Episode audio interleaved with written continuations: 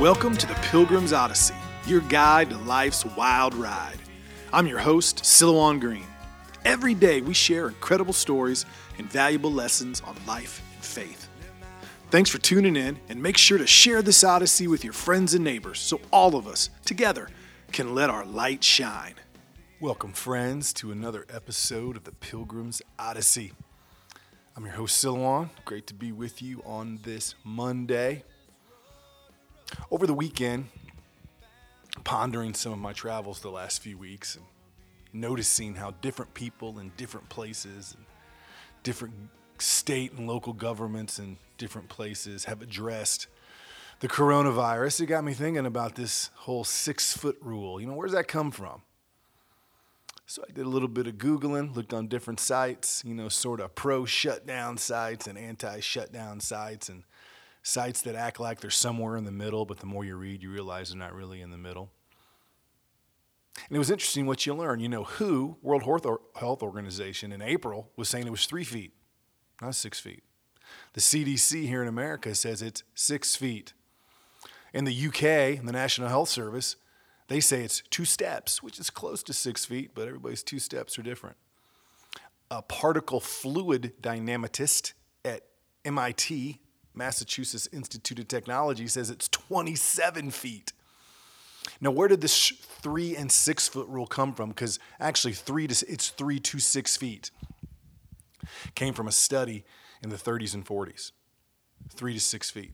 And they basically suggested that having a virus, having a cold, that in that zone, the droplets would fall to the ground and you would be safe unless you had a really loud sneeze, in which case you should put an elbow up.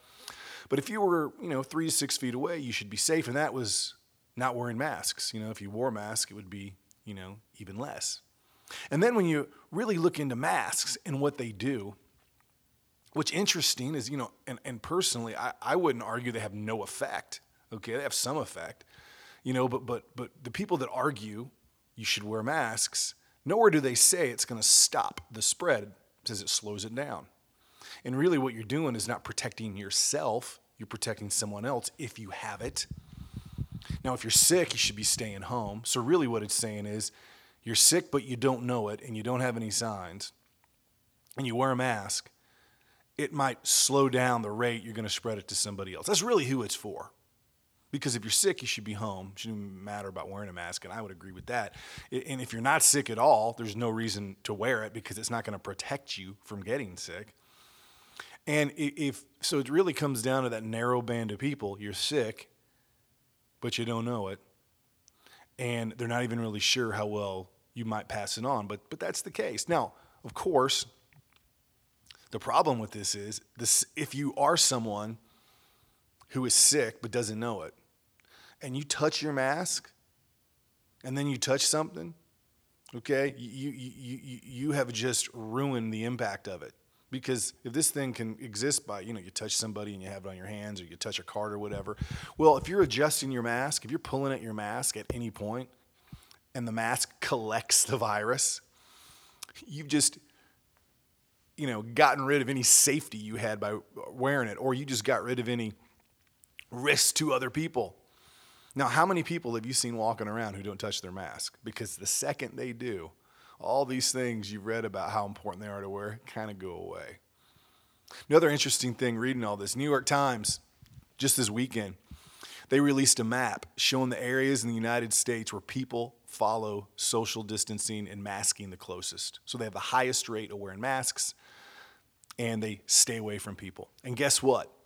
when you take another New York Times map that shows the places in the country with the highest death and transmission rates and you overlay them, the places where people have the highest death rates and transmission rates are the same places where people wear masks the most and follow social distancing. Now, that in itself doesn't necessarily mean that masks don't work. I guess you could make the argument that if they didn't wear masks, the rates would be even worse.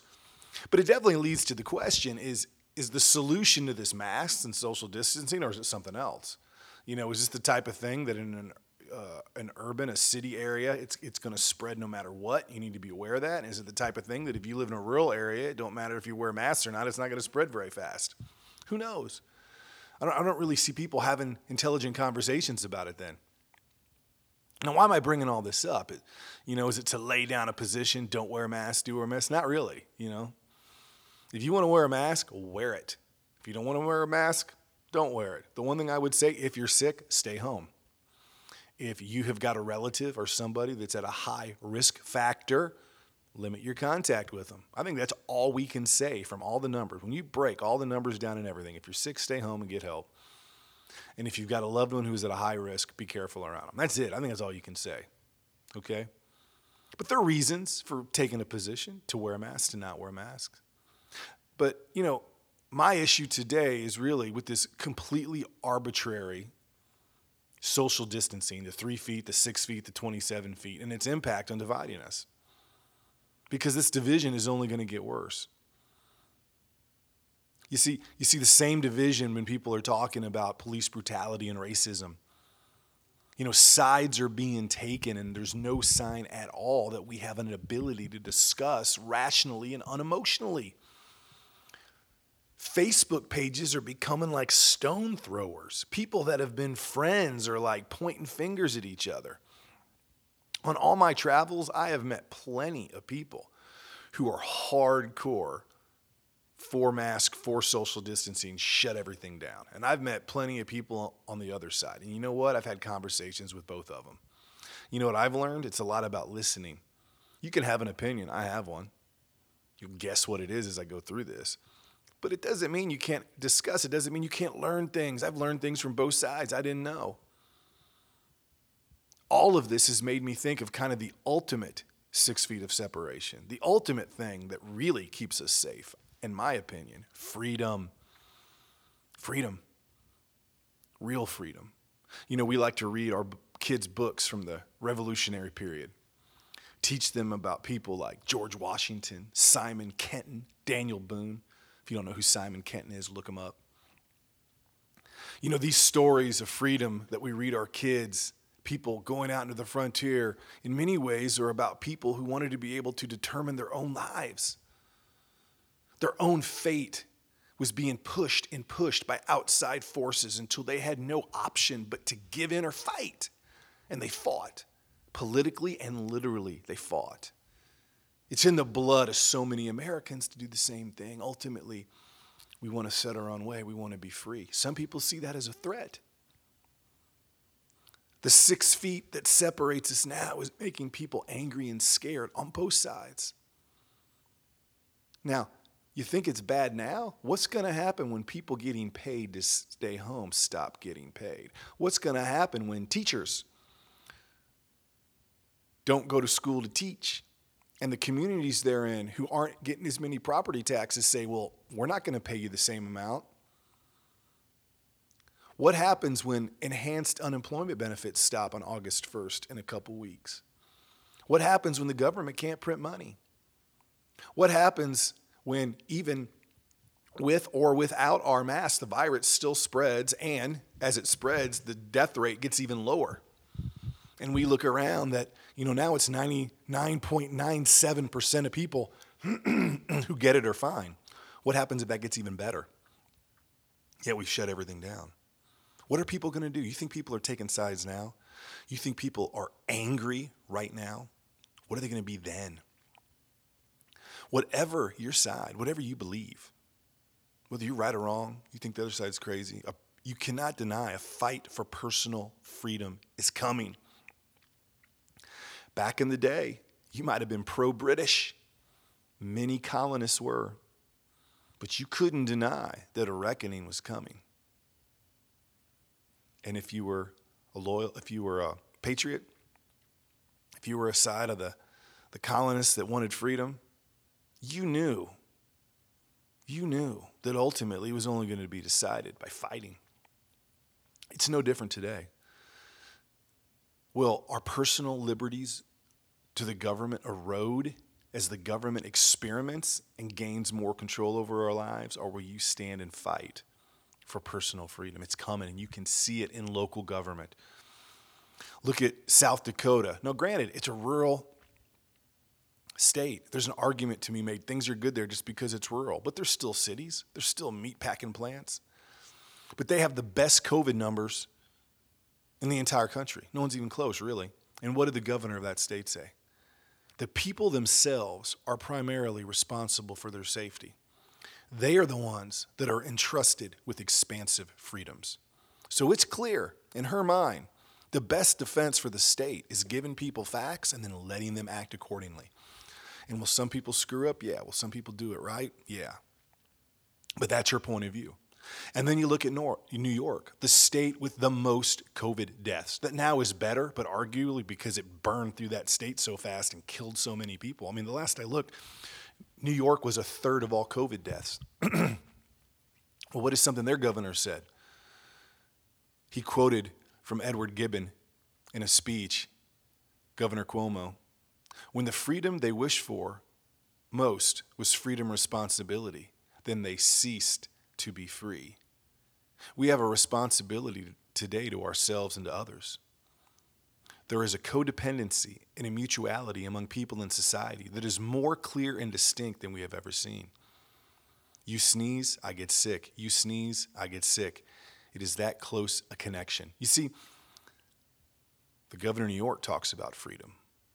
But in his mind, the freedom of personal responsibility is a dangerous one. It leads to selfishness. It leads to people who aren't responsible. And so the government must step in and make them responsible. Where, in my belief, the founding fathers, the governor of South Dakota, that the more responsibility you give people individually, the more responsible they act, the more free they become. It is con- two completely different points of view. Government does not give back power. All the power they've taken right now, they're not giving it back. They'll do it again. And if you're a friend of mine listening to this and you think that's a good thing and I'm crazy, man, I get you. I'm not even necessarily arguing with you right now on this show. I'm just saying there's those two sides. And there's a conflict coming. It's coming. And ultimately, it comes down to this one point of view believes individuals secure and ensure freedom when empowered to do so. And the more you do that, the better they get at it. And the other side believes that government ensures freedom, it is empowered to do so. And the more power you give government, the better that it does that. And that is the discussion that COVID, what you're seeing with police and race relations, what you're seeing people liking, not liking Trump, and his, all of that. what you're seeing is those two positions clearly being delineated. And the question is in this time of six feet of separation, which side will you be on? the side that believes individuals secure and ensure freedom when empowered to do so, or the side which believes government ensures freedom and is empowered to do so? Which will you fight for? Who will you fight to give more power to? That is the question. Which side will you be on? So until next time, my friends, hopefully that gave you something to think about. If I did a good job, probably a few of you are mad at me right now. But that's all right. It's a good place to be. Disagreeing, arguing, as long as we remember we're trying to get to the same place freedom for people. A place where we're allowed to be fully human. Aim high. Spread your wings. Read some of that old history. If you don't know who Simon Kenton is, look him up and keep your eyes on the things that matter. Till next time, I'm your host, Silouan.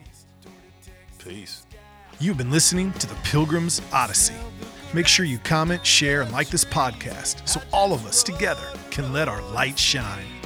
For books, videos, and more content from me, your host, please visit Silouan.com. That is Silouan, S I L O U A N.com. Until your next visit on the Pilgrim's Odyssey, I'm your guide on life's wild ride, Silouan Green.